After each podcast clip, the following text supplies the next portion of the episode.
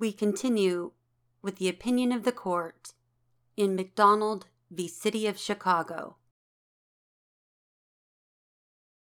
Part 3 With this framework in mind, we now turn directly to the question whether the Second Amendment right to keep and bear arms is incorporated in the concept of due process.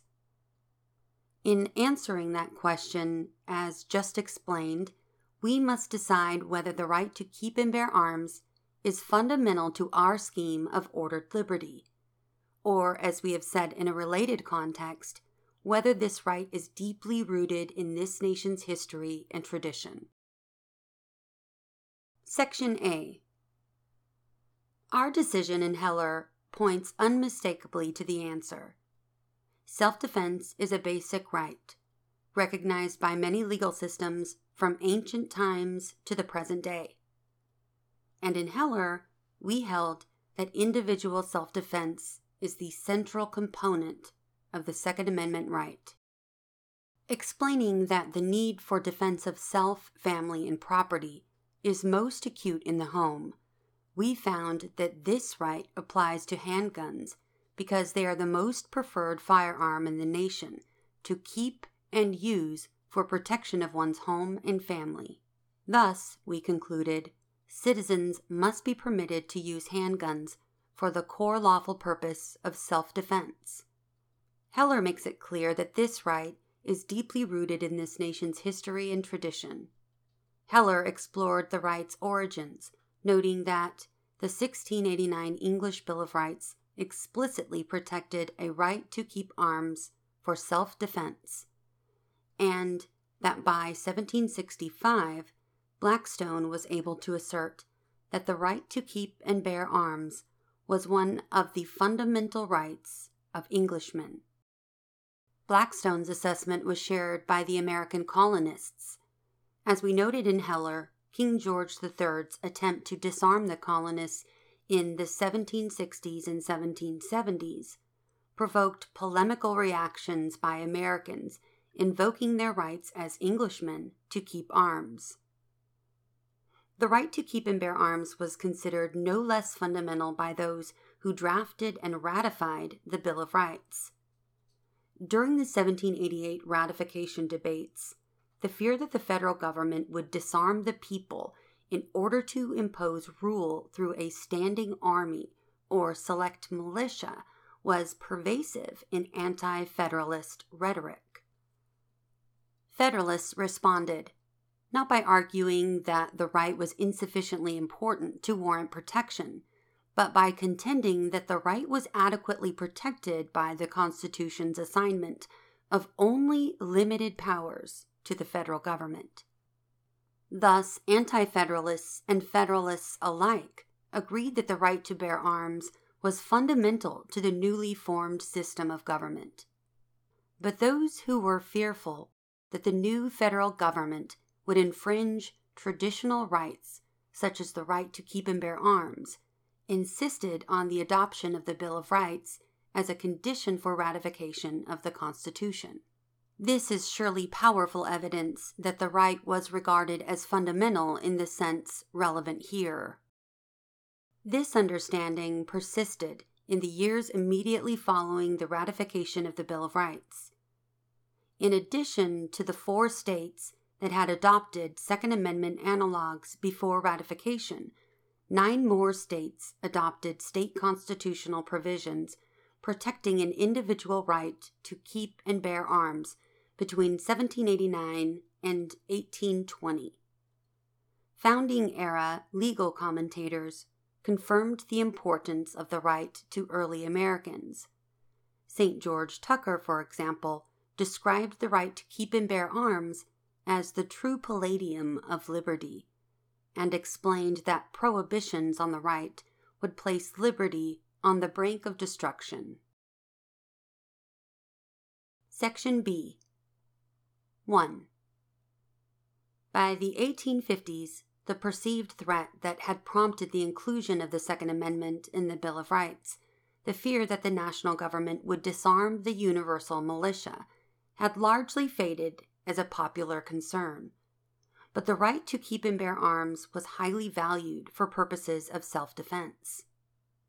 Abolitionist authors wrote in support of the right, and when attempts were made to disarm free soilers in bloody Kansas, Senator Charles Sumner, who later played a leading role in the adoption of the 14th Amendment, proclaimed that never was the rifle more needed in just self defense than now in Kansas.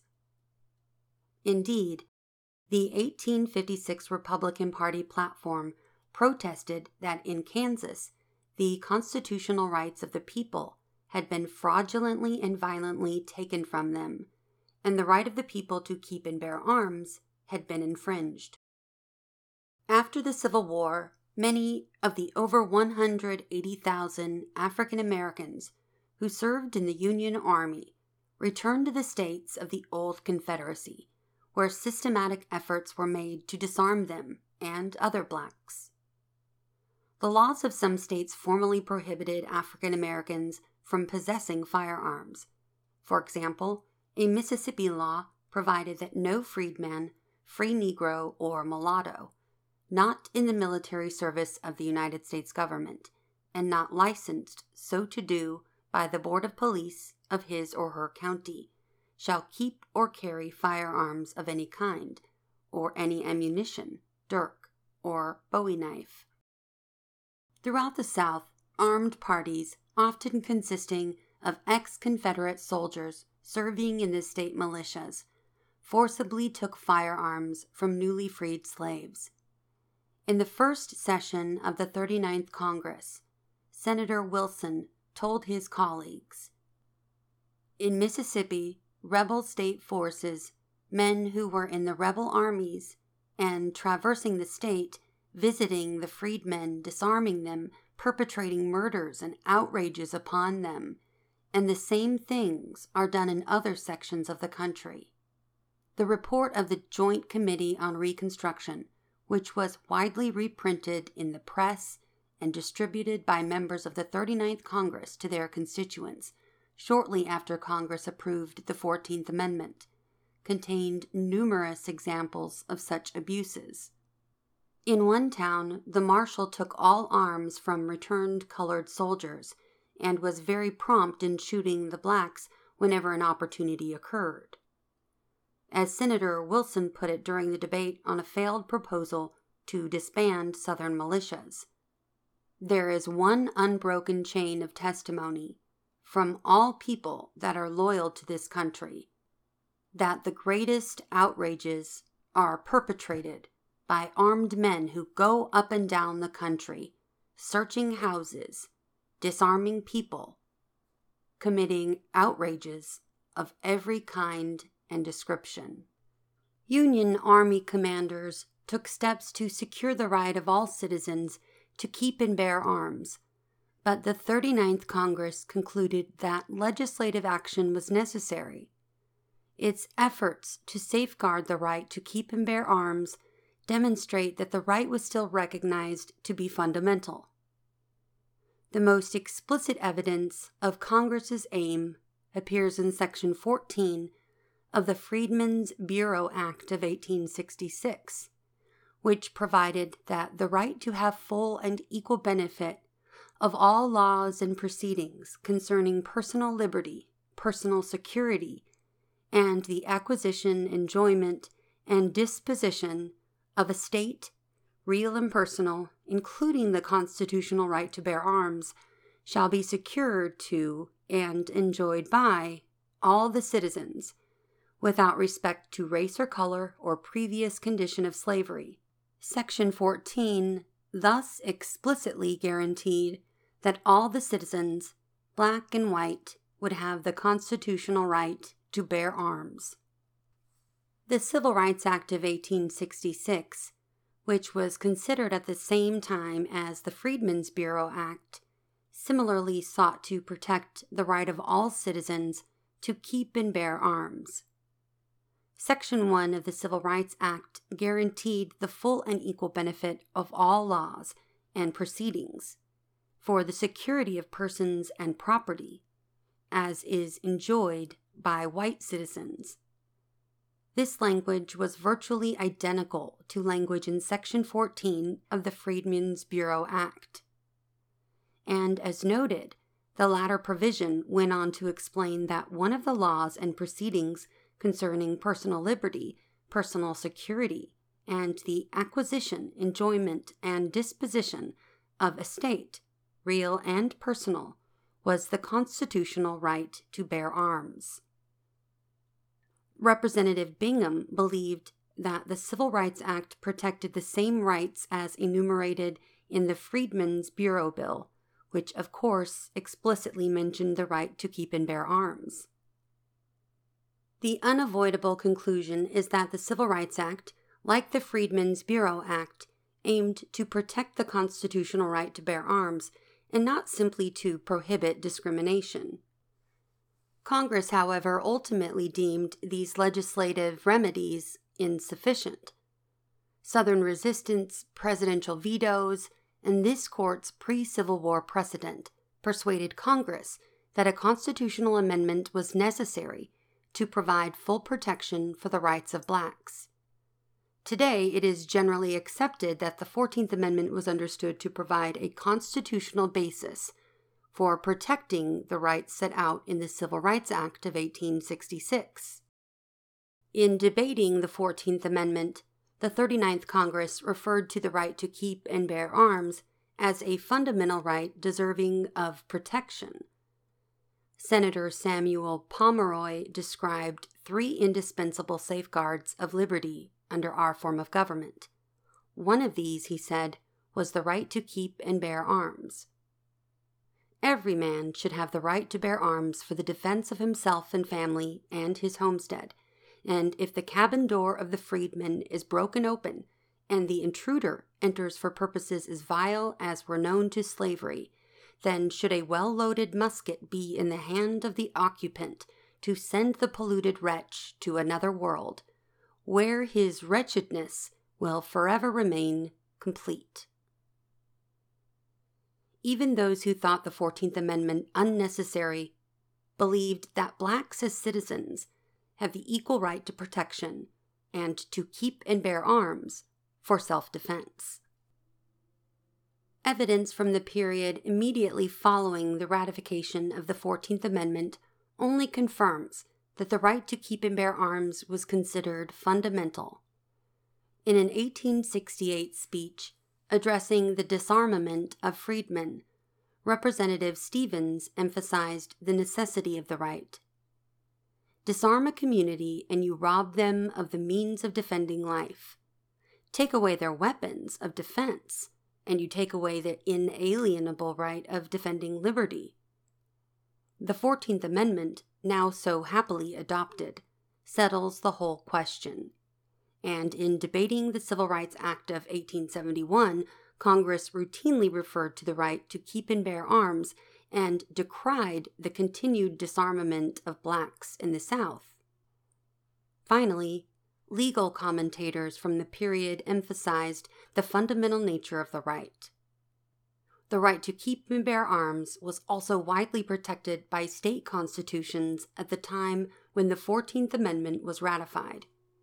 In 1868, 22 of the 37 states in the Union had state constitutional provisions explicitly protecting the right to keep and bear arms. Quite a few of these state constitutional guarantees, moreover, explicitly protected the right to keep and bear arms as an individual right to self defense. What is more, state constitutions adopted during the Reconstruction era by former Confederate states included a right to keep and bear arms. A clear majority of the states in 1868, therefore, recognized the right to keep and bear arms as being among the foundational rights necessary to our system of government. In sum, it is clear that the framers and ratifiers of the Fourteenth Amendment counted the right to keep and bear arms among those fundamental rights necessary to our system of ordered liberty. 2. Despite all this evidence, municipal respondents contend that Congress, in the years immediately following the Civil War, merely sought to outlaw discriminatory measures taken against freedmen, which it addressed by adopting a non discrimination principle, and that even an outright ban on the possession of firearms was regarded as acceptable, so long as it was not done in a discriminatory manner. They argue that members of Congress overwhelmingly viewed Section 1 of the 14th Amendment as an anti discrimination rule, and they cite statements to the effect that the section would outlaw discriminatory measures. This argument is implausible. First, while Section 1 of the 14th Amendment contains an anti discrimination rule, namely the Equal Protection Clause, municipal respondents can hardly mean that Section 1 does no more than prohibit discrimination. If that were so, then the First Amendment, as applied to the states, would not prohibit non discriminatory abridgments of the rights to freedom of speech or freedom of religion. The Fourth Amendment, as applied to the states, would not prohibit all unreasonable searches and seizures, but only discriminatory searches and seizures, and so on. We assume that this is not municipal respondents' view, so what they must mean is that the Second Amendment should be singled out for special and specially unfavorable treatment. We reject that suggestion. Second, municipal respondents' argument ignores the clear terms of the Freedmen's Bureau Act of 1866, which acknowledged the existence of the right to bear arms. If that law had used language such as the equal benefit of laws concerning the bearing of arms, it would be possible to interpret it as simply a prohibition of racial discrimination. But Section 14 speaks of and protects the constitutional right to bear arms, an unmistakable reference to the right protected by the Second Amendment and it protects the full and equal benefit of this right in the states. It would have been nonsensical for Congress to guarantee the full and equal benefit of a constitutional right that does not exist. Third, if the 39th Congress had outlawed only those laws that discriminate on the basis of race or previous condition of servitude, African Americans in the South would likely have remained vulnerable to attack by many of their worst abusers the state militia and state peace officers. In the years immediately following the Civil War, a law banning the possession of guns by all private citizens would have been non discriminatory only in the formal sense. Any such law, like the Chicago and Oak Park ordinances challenged here, presumably would have permitted the possession of guns by those acting under the authority of the state, and would thus have left firearms in the hands of the militia and the local peace officers. And as the report on the Joint Committee on Reconstruction revealed, those groups were widely involved in harassing blacks in the South.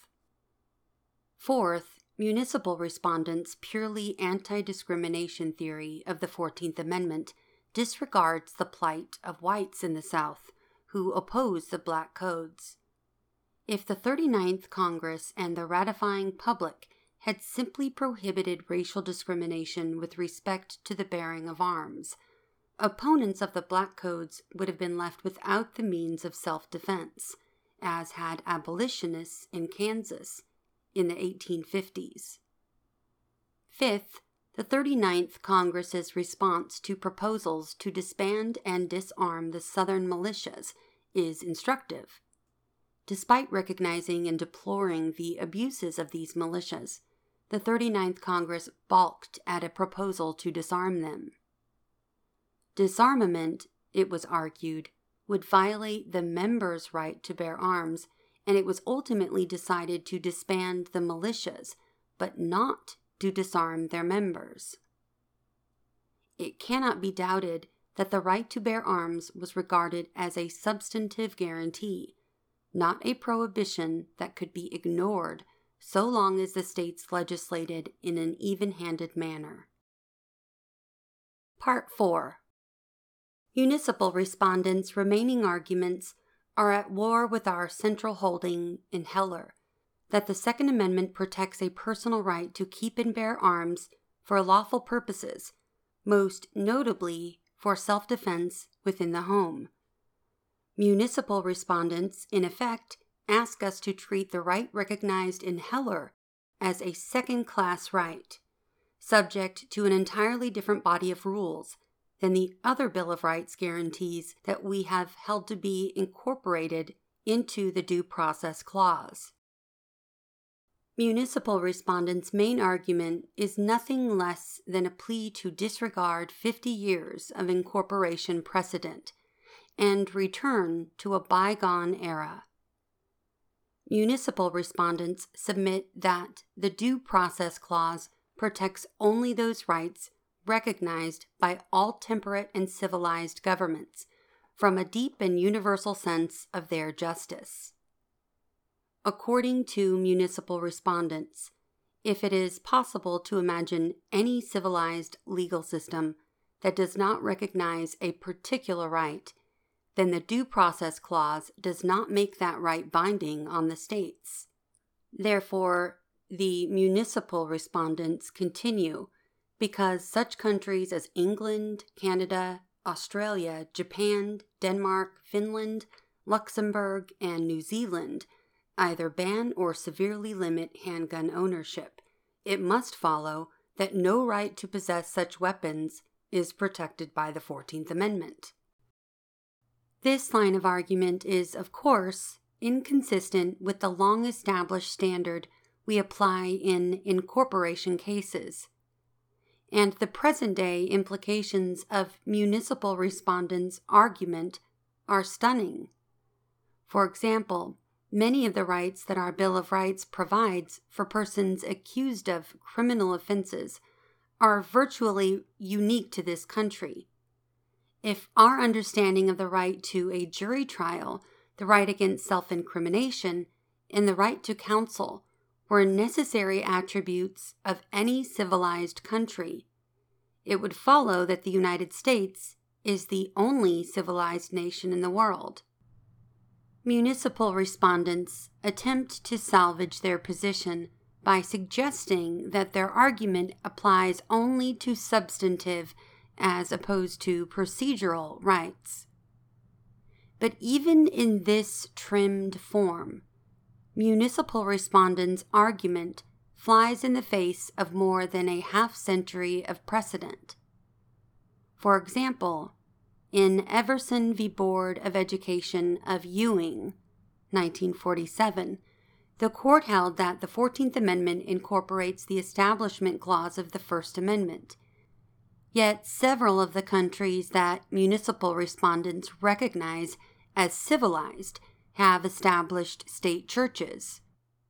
If we were to adopt municipal respondents' theory, all of this court's Establishment Clause precedents involving actions taken by state and local governments would go by the boards.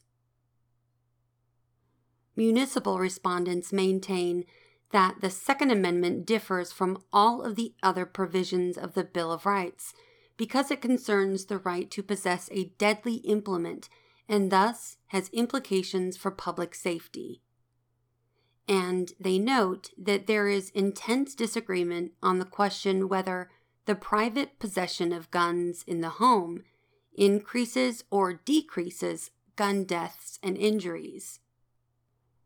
The right to keep and bear arms, however, is not the only constitutional right that has controversial public safety implications.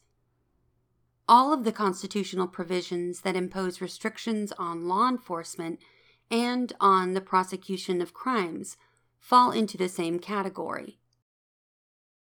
Municipal respondents cite no case in which we have refrained from holding that a provision of the Bill of Rights is binding on the states on the ground that the right at issue has disputed public safety implications.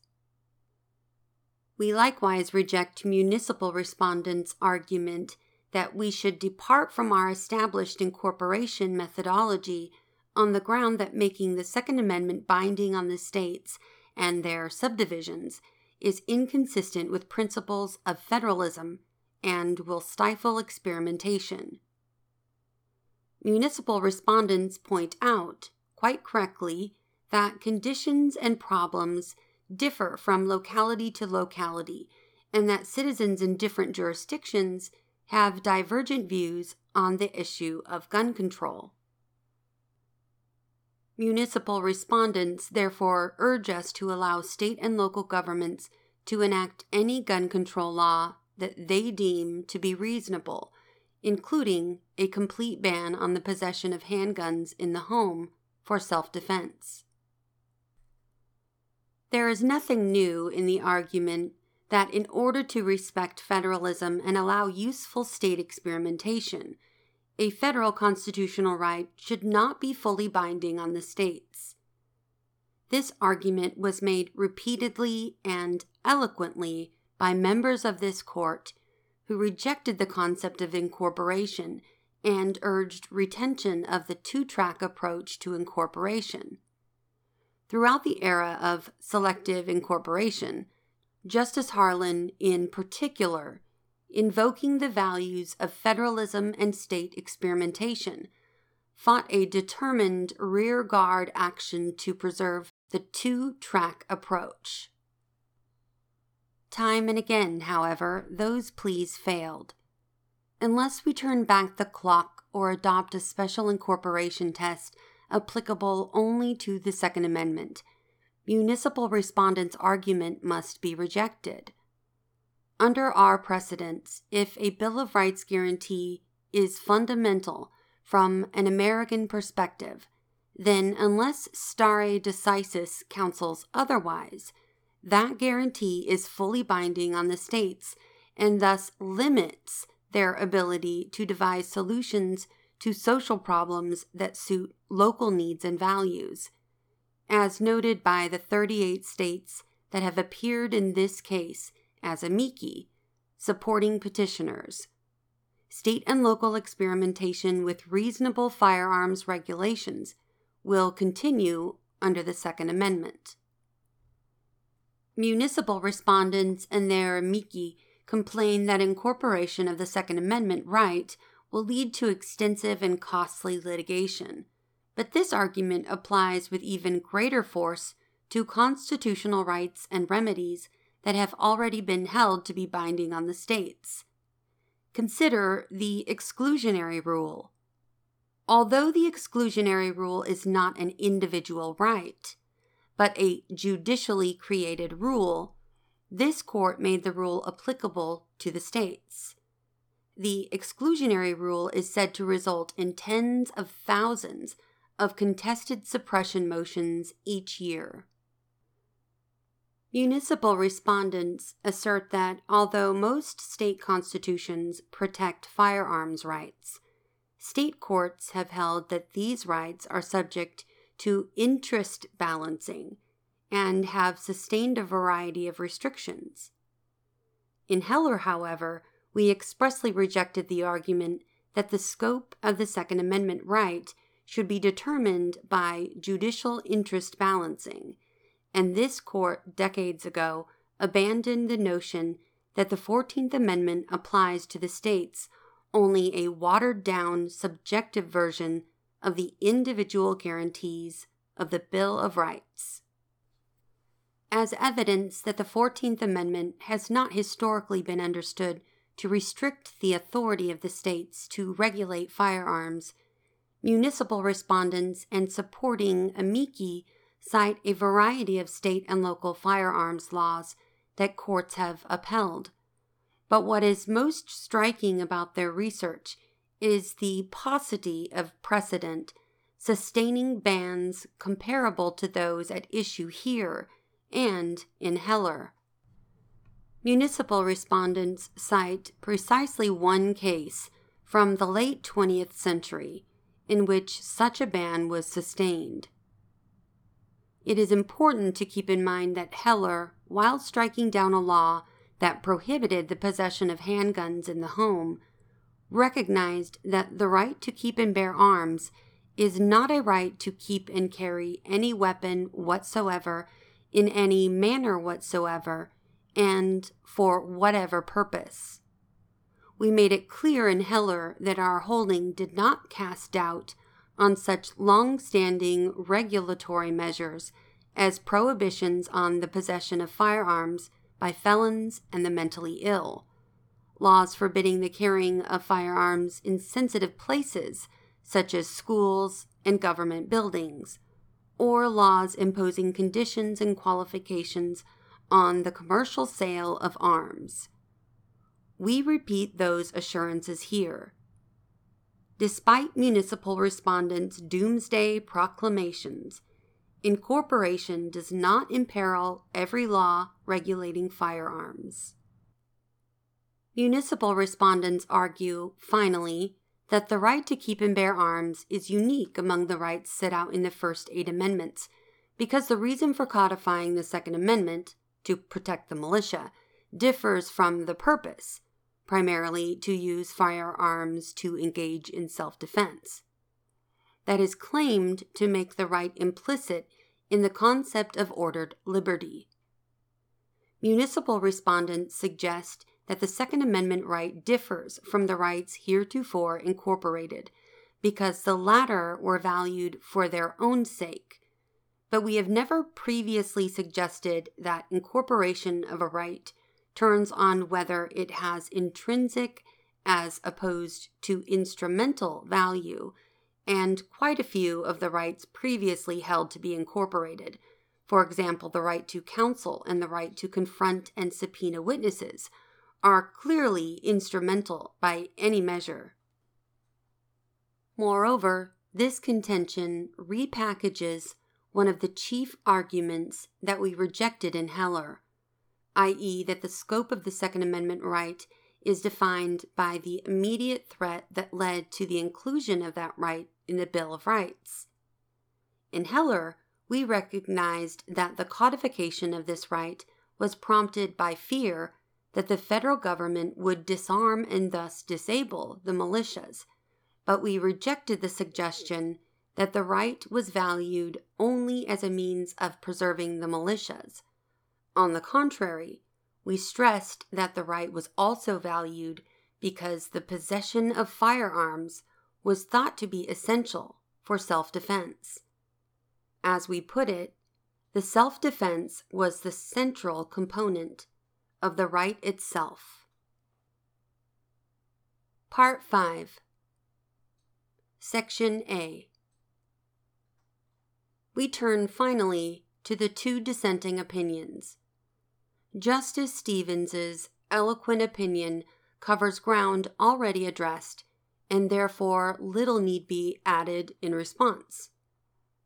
Justice Stevens would ground the prohibitions against state action squarely on due process, without intermediate reliance on any of the first eight amendments. The question presented in this case, in his view, is whether the particular right asserted by petitioners applies to the states because of the 14th Amendment itself, standing on its own bottom. He would hold that the rights protected against state infringement by the 14th Amendment's Due Process Clause need not be identical in shape or scope to the rights protected against federal government infringement by the various provisions of the Bill of Rights. As we have explained, the court for the past half century has moved away from the two track approach. If we were now to accept Justice Stevens's theory across the board, decades of decisions would be undermined. We assume that this is not what is proposed. What is urged instead, it appears, is that this theory be revived solely for the individual right that Heller recognized over vigorous dissents.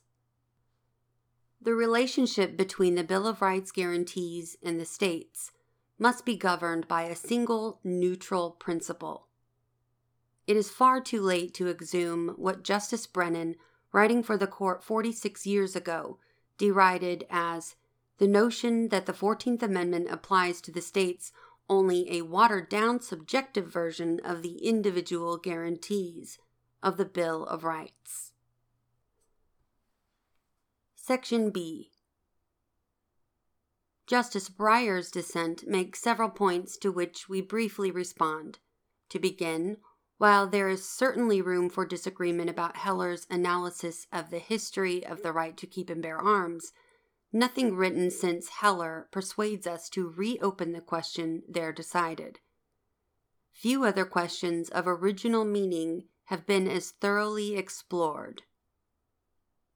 Justice Breyer's conclusion that the 14th Amendment does not incorporate the right to keep and bear arms appears to rest primarily on four factors First, there is no popular consensus that the right is fundamental. Second, the right does not protect minorities or persons neglected by those holding political power. Third, incorporation of the Second Amendment right would amount to a significant incursion on a traditional and important area of state concern, altering the constitutional relationship between the states and the federal government and preventing local variations and fourth, determining the scope of the Second Amendment right in cases involving state and local laws will force judges to answer difficult empirical questions regarding matters that are outside their area of expertise.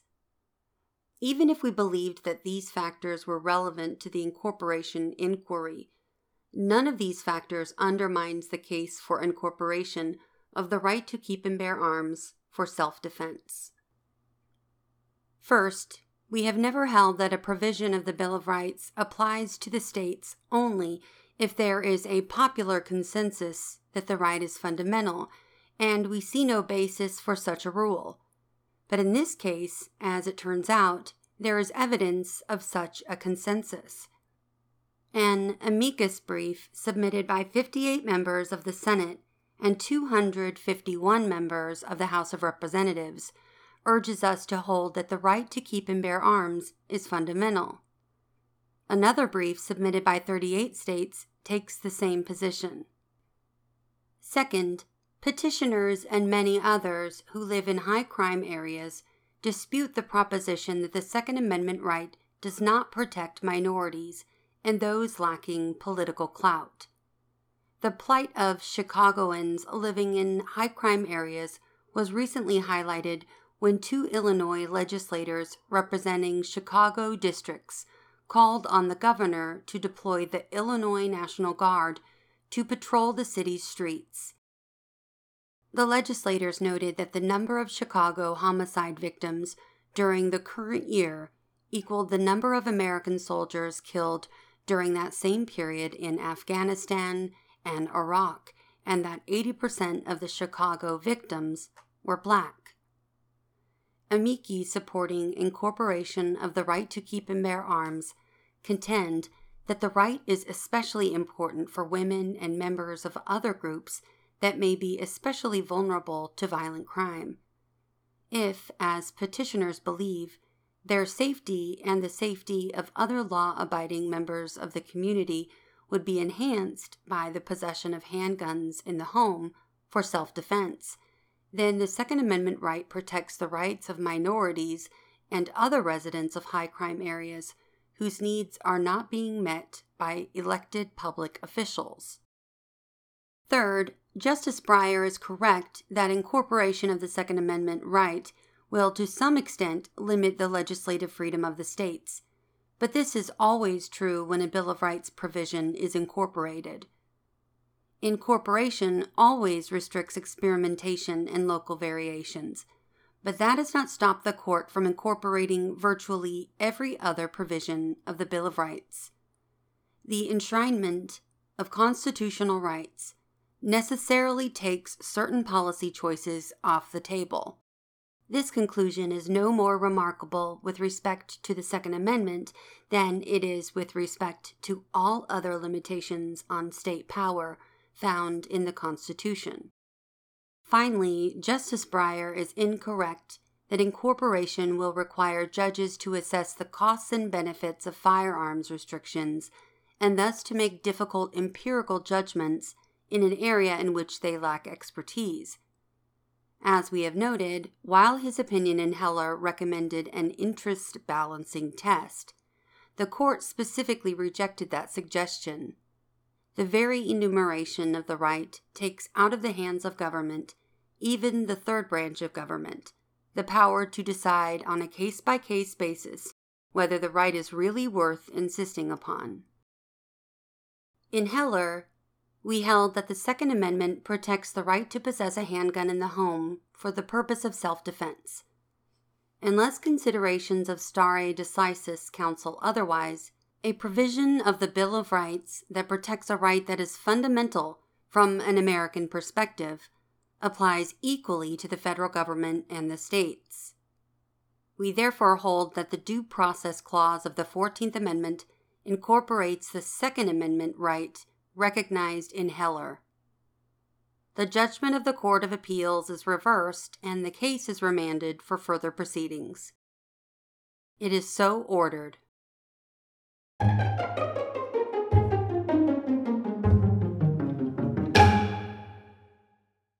We've reached the end of the opinion.